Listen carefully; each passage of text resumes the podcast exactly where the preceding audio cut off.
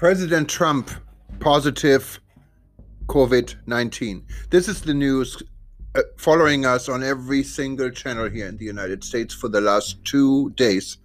And there are so many conspiracy theories. The internet and social media is full of them, um, saying this was all on purpose to win the election and get pity from the American people. It says that President Trump is under life support and um, uh, it is getting oxygen. And then there are pictures showing him working. There's an American senator, Schatz from Hawaii, saying uh, he's putting the photographer in danger who's taking the pictures. So this news is absolutely overflowing everything we have discussed before. The election debates are in the background.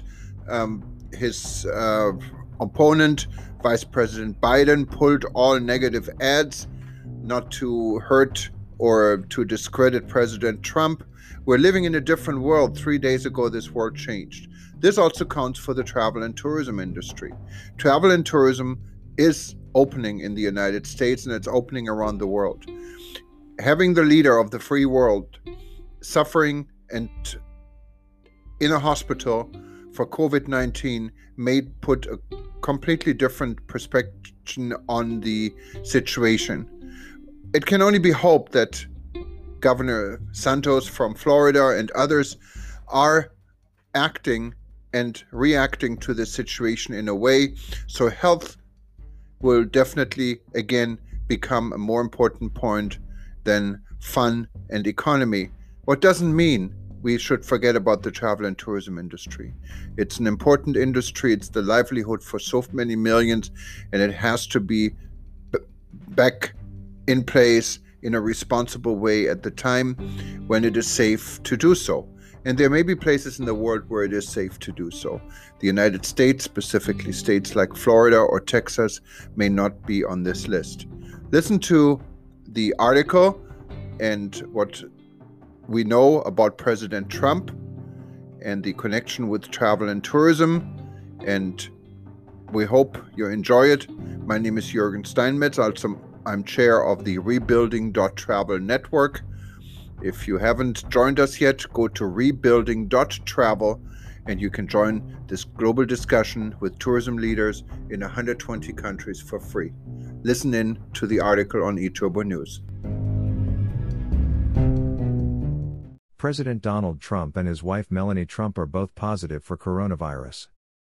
President Trump may have been positive at the debate with the Democratic presidential candidate Vice President Joe Biden. Luckily, Vice President Biden was tested negative twice, and so was U.S. Vice President Pence. What is national security implementation?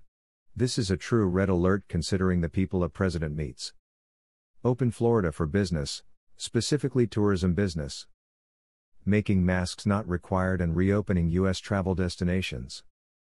This was all election talk and overnight may move to a different dimension. We all know the tweets, we all know the background. US President Trump gets tested for COVID 19 constantly. Anyone who wants to talk to him gets tested.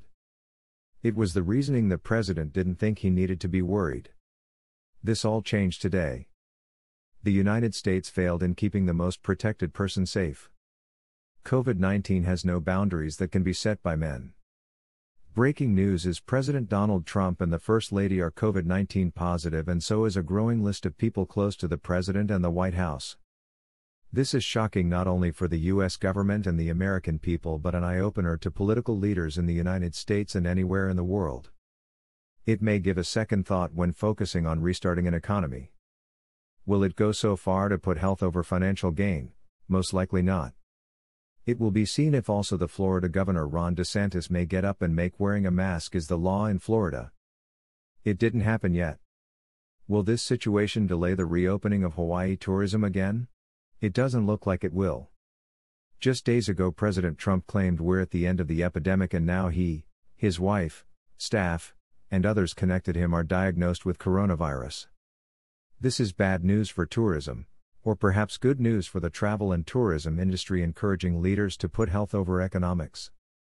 Jürgen Steinmetz is the founder of Rebuilding.travel, a free global discussion with tourism leaders in 120 countries.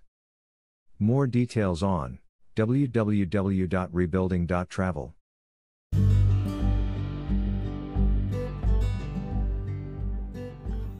I hope you enjoyed this article. There is a lot more. Go to livestream.com or eturbonews.com. You hear from us soon. Thank you.